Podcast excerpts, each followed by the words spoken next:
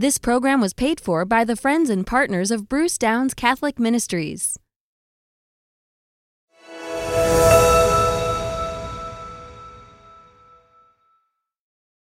Well, hello, everybody. It's wonderful to have you with us. I pray wherever you are that you know that God is with you exactly in the place where you are. Today, I'm going to give a radical message. I'm going to talk about radical living. This is something that I've been thinking about a lot lately about the kind of life that we're called to live. And that if we were to look at Jesus, that we would have to say is what Jesus did. And to be honest, what we're going to talk about today in some ways is quite scary. Scary because it calls us to be the best of who we could be. Scary because it calls us to live at another level better. It calls us to live above. To be radical, it means to go back to the very beginning, to go back to something in its purest form. We often think of a radical as someone who is a stirrer. And that's exactly, in some sense, what Jesus was. That Jesus called us to live a radical life. And where there was no, when it's not possible to go back, or there was no prior level, to establish a level.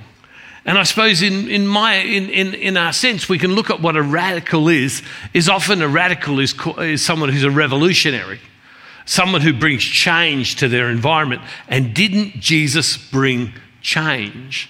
One of the things that I've been reflecting about a lot lately is how neat we've made, and I can make, my Christian living at times. How safe I can make my Christian living at times. But here in our ministry, what we call people who follow God impactors, an impactor is someone who has impact, who changes, and Jesus certainly did. A radical is someone often who comes along and proposes a brand new, new. A radical is someone that you might see in politics who comes along and demands a substantial change.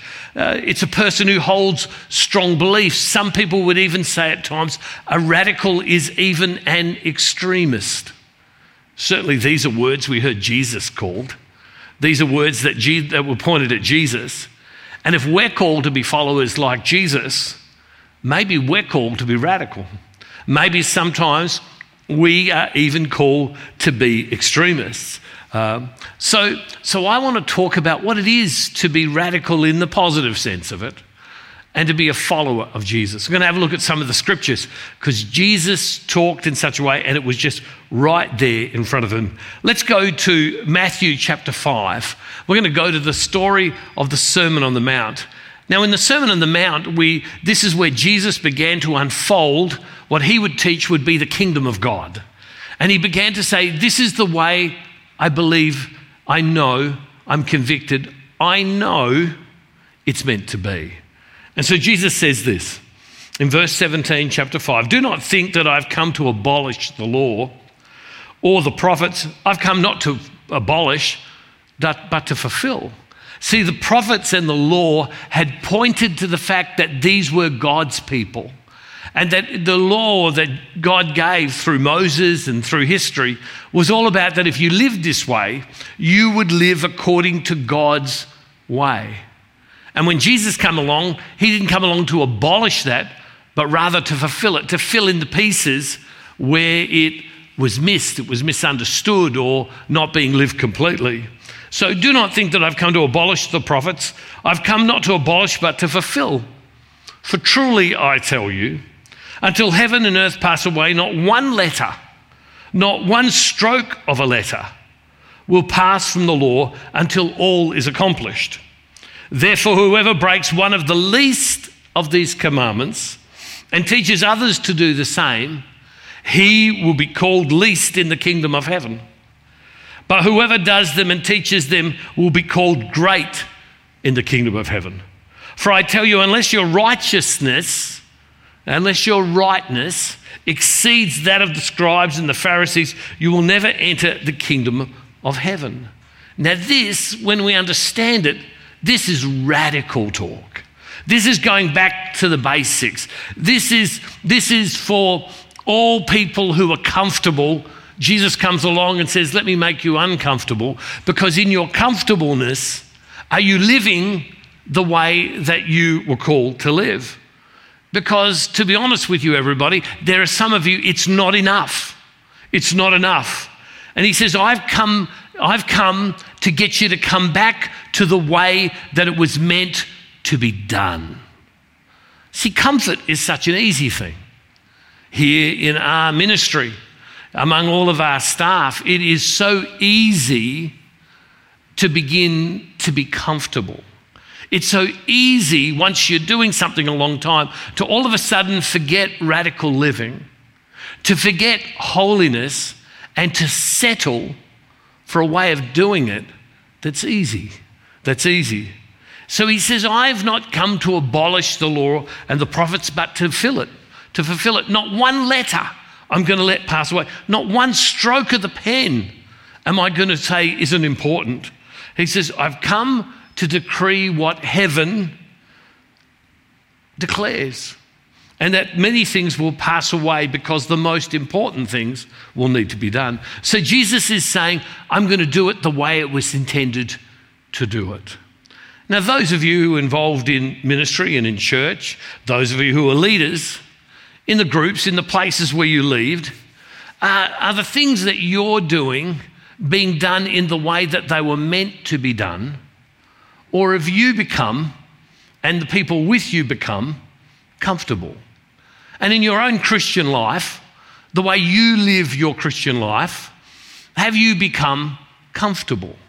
Now, comfortableness is all about compromise, if we're truthful. It's all about, I know this is what I should do, but this is close enough. You see it in marriages, don't you? You see people who have the standard and the vision of what God intends for us, and people get comfortable.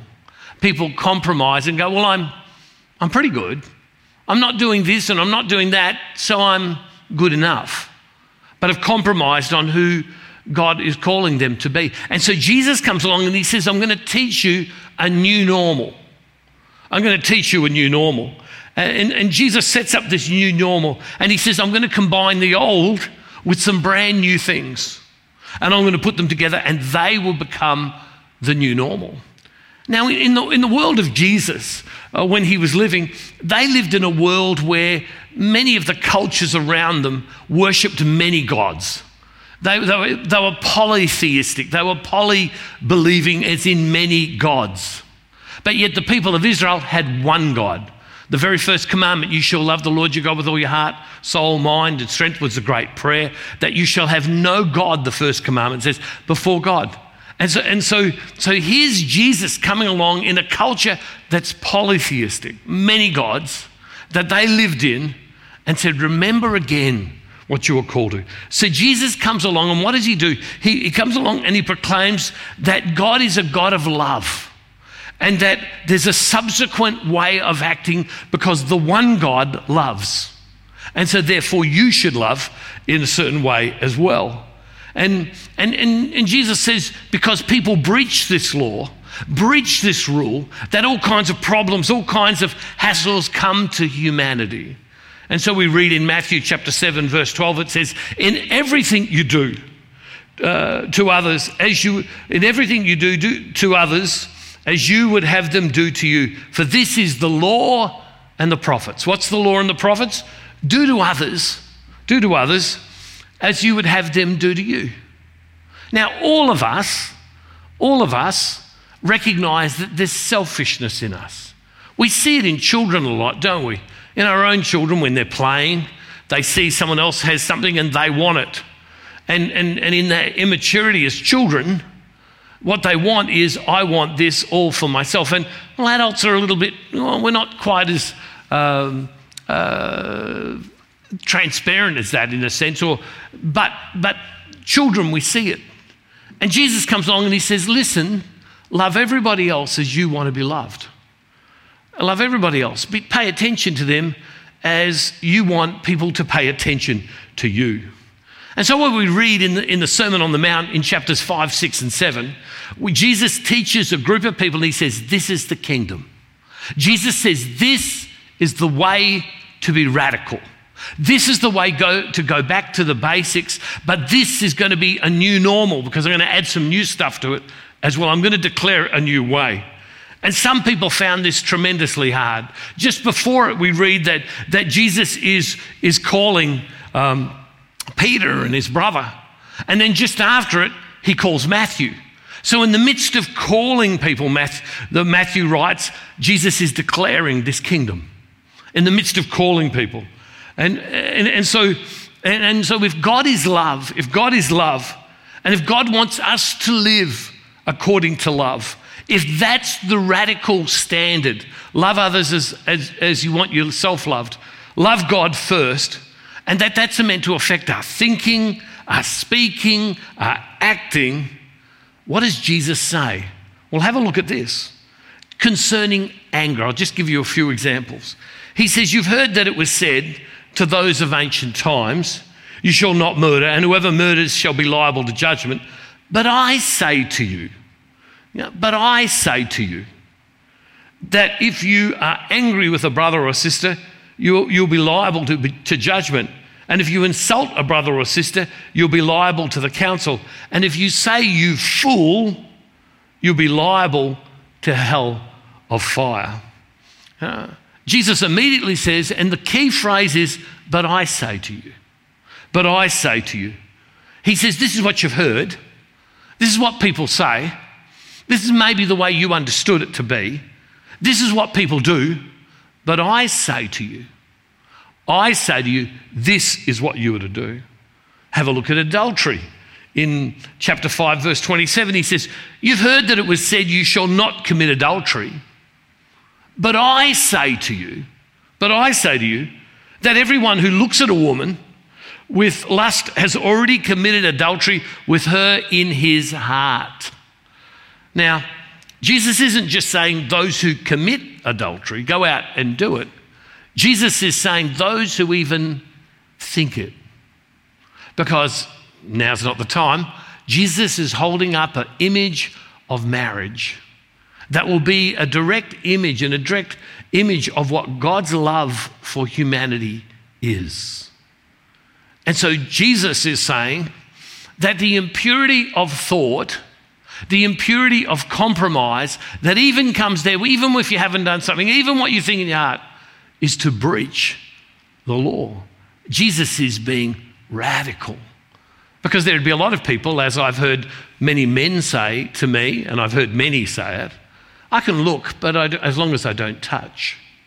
And Jesus would say, You've committed adultery in your heart. Here's another one. Jesus is declaring this radical, this what some would say extremist view. He says this in verse 38 You've heard that it was said. He always starts with, You've heard.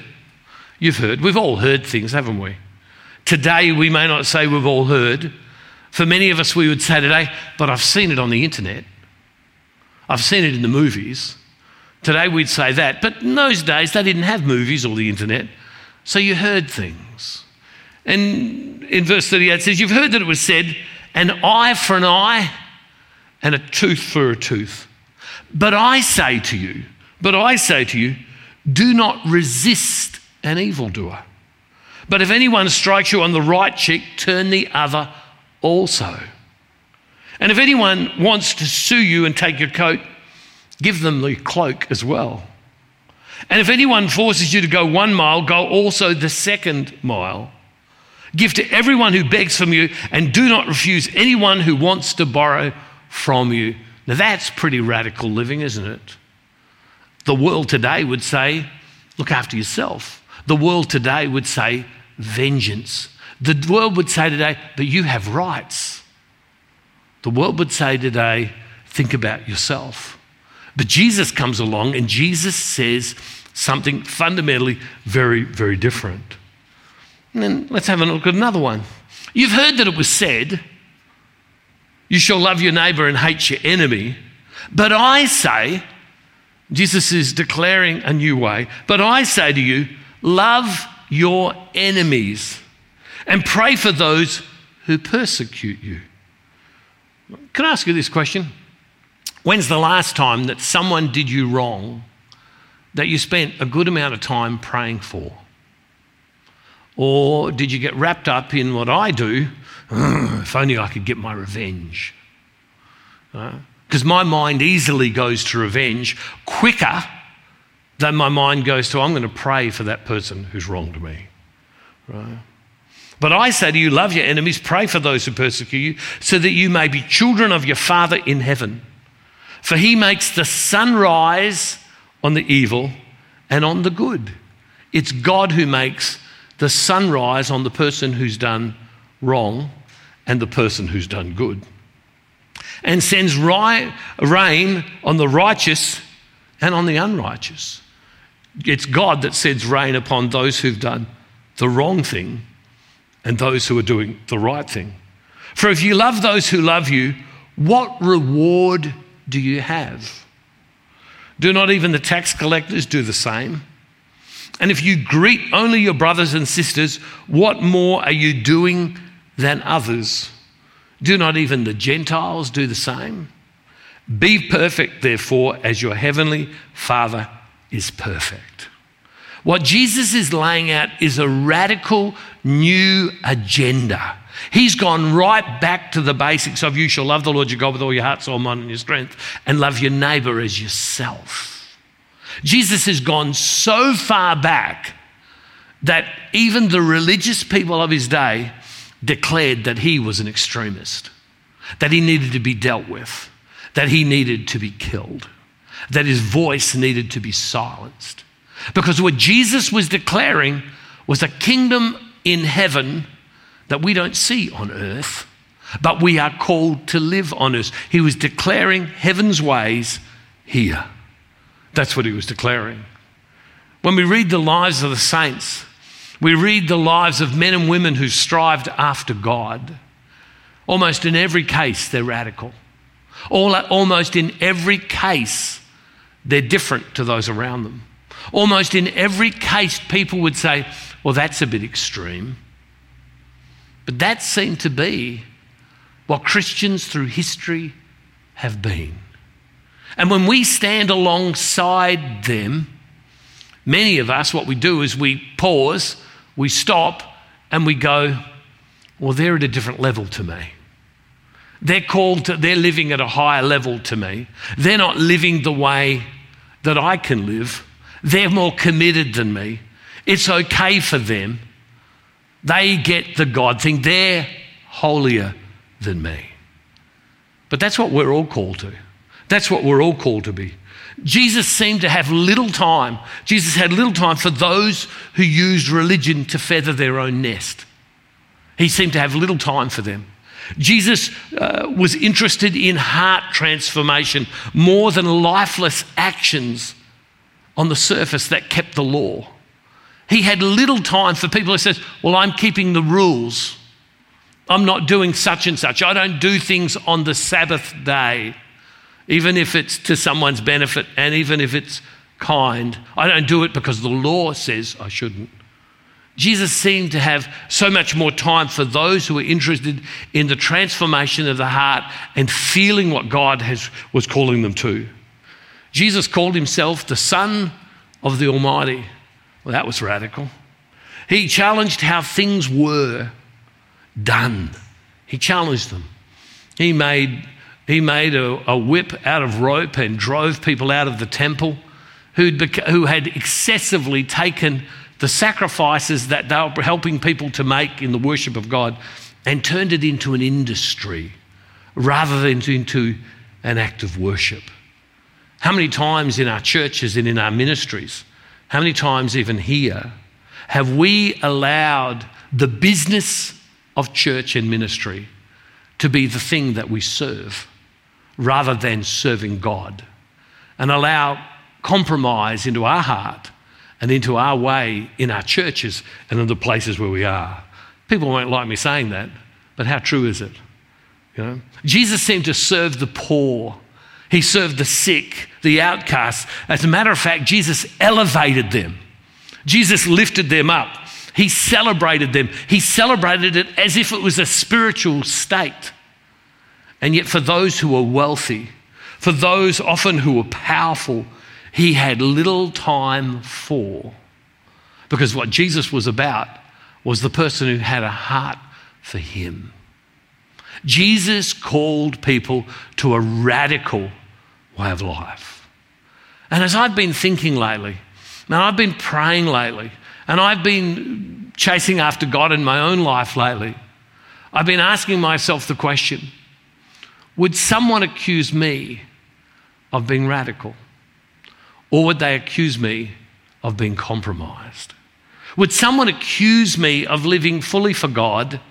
Or would they say, that Bruce guy, he's a good Christian, but he's a half hearted Christian because he doesn't live with all his might, he lives with some of his might. He's a compromised guy, but he's better than many, but he's not all that he could be.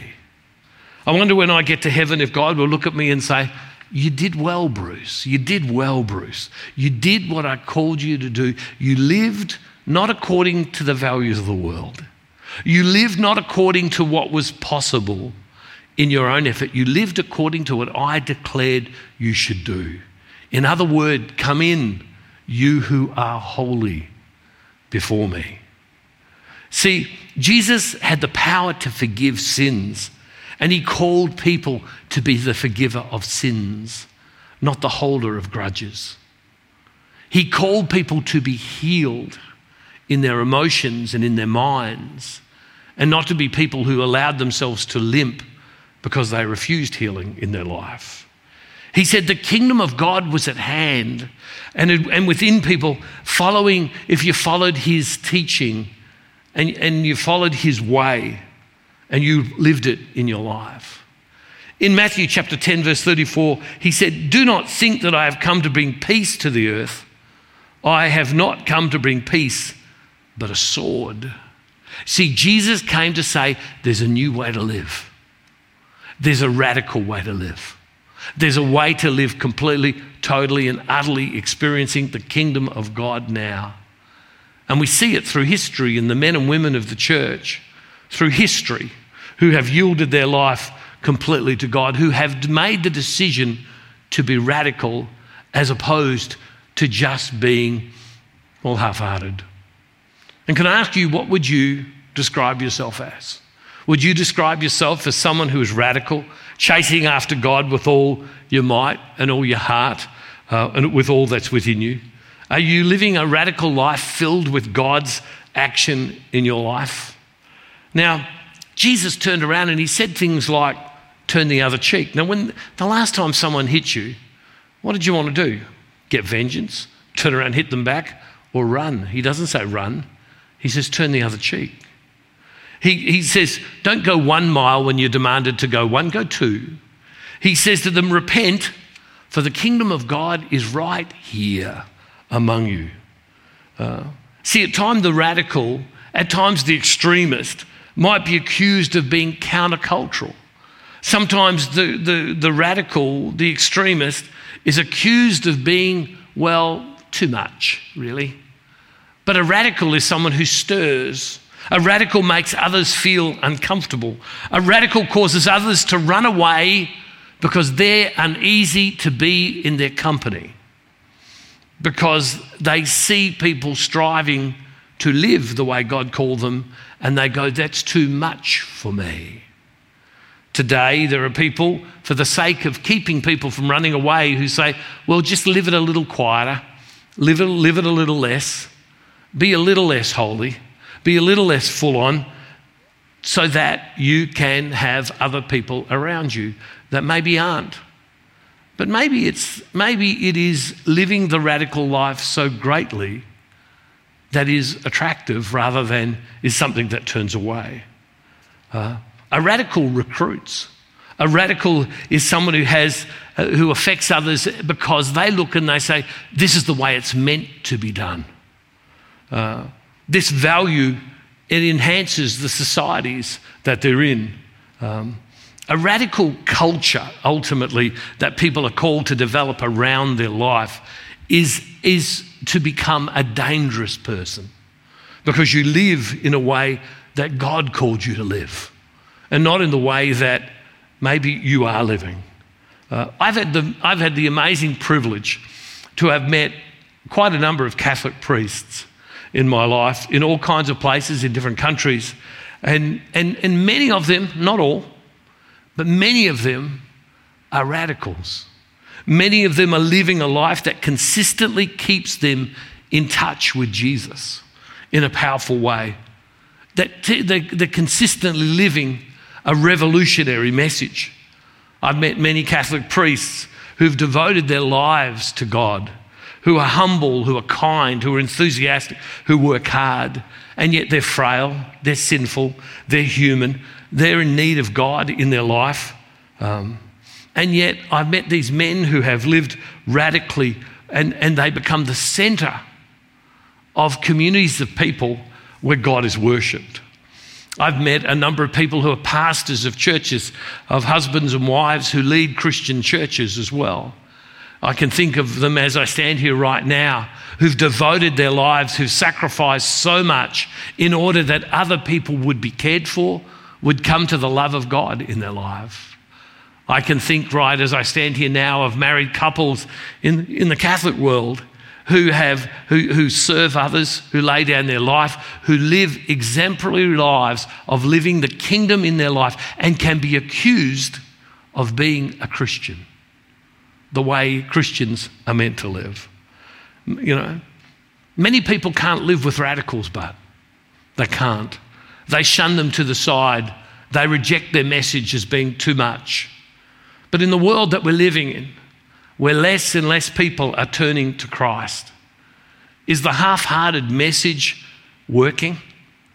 Or is it that we have to have men and women that live their life with the power of God to change people with their prayers and with their words, to change people by the power with which they live? Uh, Jesus once gave, said to everybody, He says, I'm the bread of life. I'm the one, you've got to eat of me. You've got to consume me. And when he began to talk about this, about being so committed to him, many even of his disciples left him. And then in verse uh, John 6 66, it says this Because of this, many of his disciples turned back and no longer went about with him. So Jesus asked the 12, the apostles, Do you wish to go away? Do you wish also to go away? Uh, do you also wish to go away? And Simon Peter answered him, Lord, to whom can we go? To whom can we go? You have the words of eternal life. We have come to believe and know that you are the Holy One of God. You have the words of eternal life. Peter thinks this teaching Jesus is up is declaring, he thinks it's hard. He thinks it's difficult. But when he stops and he goes, What's the truth? He realizes that the radical coming back to the basics of the way that God intended it from the beginning is the only way. He says there is no way, other way to go. See, something happened to Peter. Peter's converted. Peter is converted to the radical point of view and he begins to see. This conversion of what Peter goes through causes Peter to give his complete life to God's call.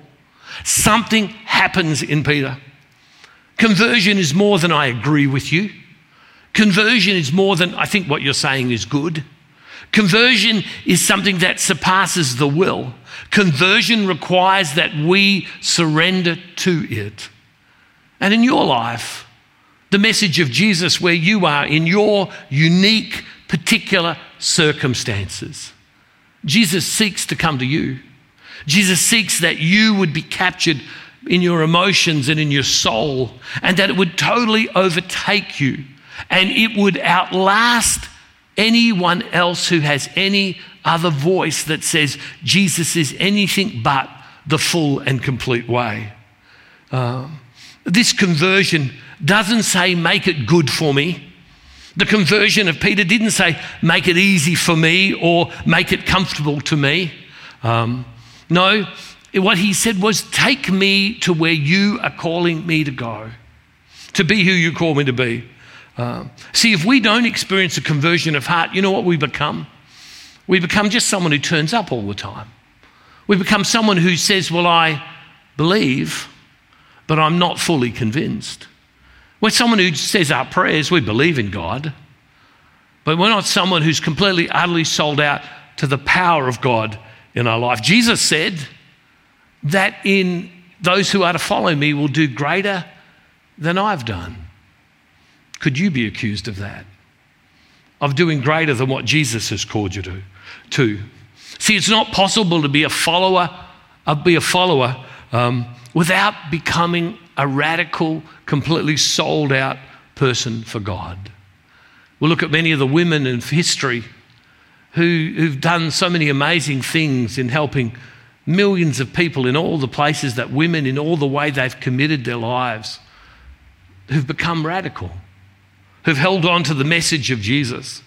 It's not possible to do all that God is calling you to do and not be fully, passionately a follower and in followership of Jesus. It, you know, it's, it's, the, it's the radical call of God that took the message of the gospel to countries far away.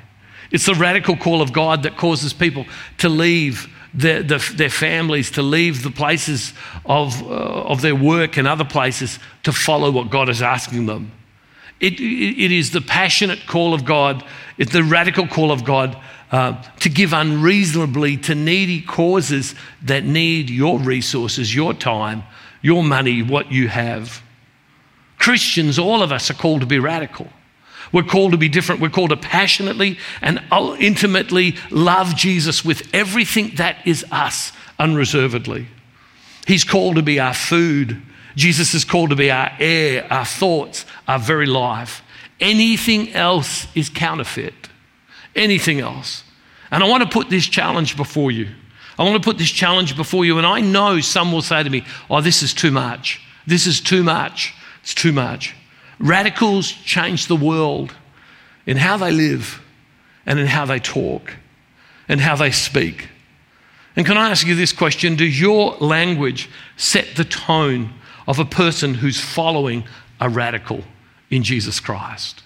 Does your language lift up, build up? Or does it just create someone to be mediocre or even take away? Language either tears up or it builds down, uh, tears down.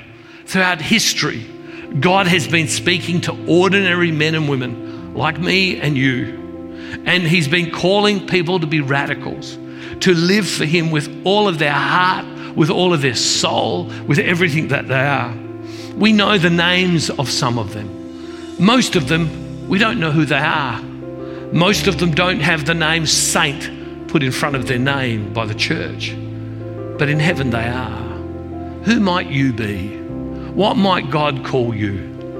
And right now, if you were to open your heart to God and say, God, I want to surrender my life to you, forgive me for the times of mediocrity. Forgive me for the times where I haven't walked as you've called me to walk. When I haven't been as full on for you, would you fill me with the power of your Holy Spirit to give and give me the strength to yield to you? You can be promised, you can be assured that God will come to you. It says in the book of Chronicles, God is scouring the earth. To scour means to look intensely. God is scouring the earth looking for people to strengthen. And so if you say to yourself, This is too much, I don't have the strength, God is looking for you right now. If you would look to Him and say, Come to me, I seek to be radical and to follow the radical who said, Here is the kingdom of God. Loving God, I just praise you and adore you and glorify you that you call us to be different. You call us, Lord God, to be fully sold out to your kingdom, to your way. Allow us to encounter your, you, you within us right now. And Lord God, as you scour the earth, would you see me? Would you allow me to live more fully for you, more sold out for you? Would you allow us to live for you, to be more sold out for you?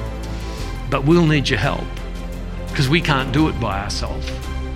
And that's why, Lord God, we can have our confidence not in our ability, but in you. And our only response is to say, Come, Lord, to me. And we leave it to you. And Father, we thank you that you will cause us to live the basic, strong, deliberate, radical message that you love us and you call us to love all people because you are love.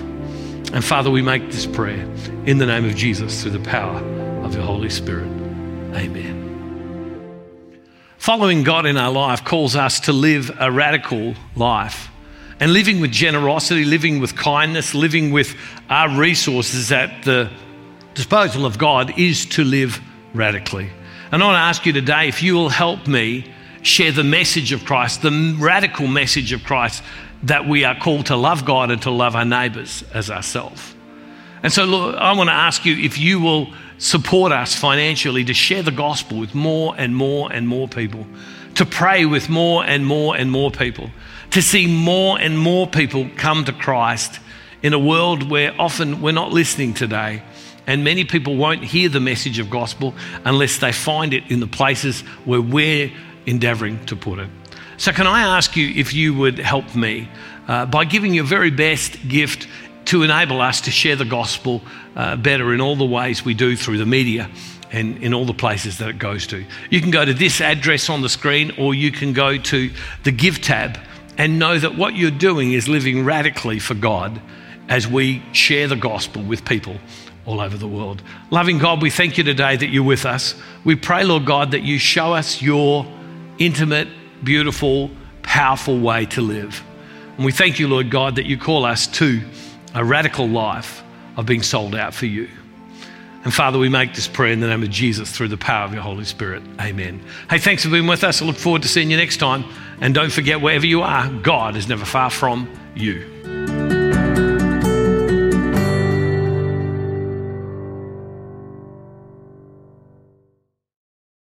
This program was paid for by the friends and partners of Bruce Downes Catholic Ministries.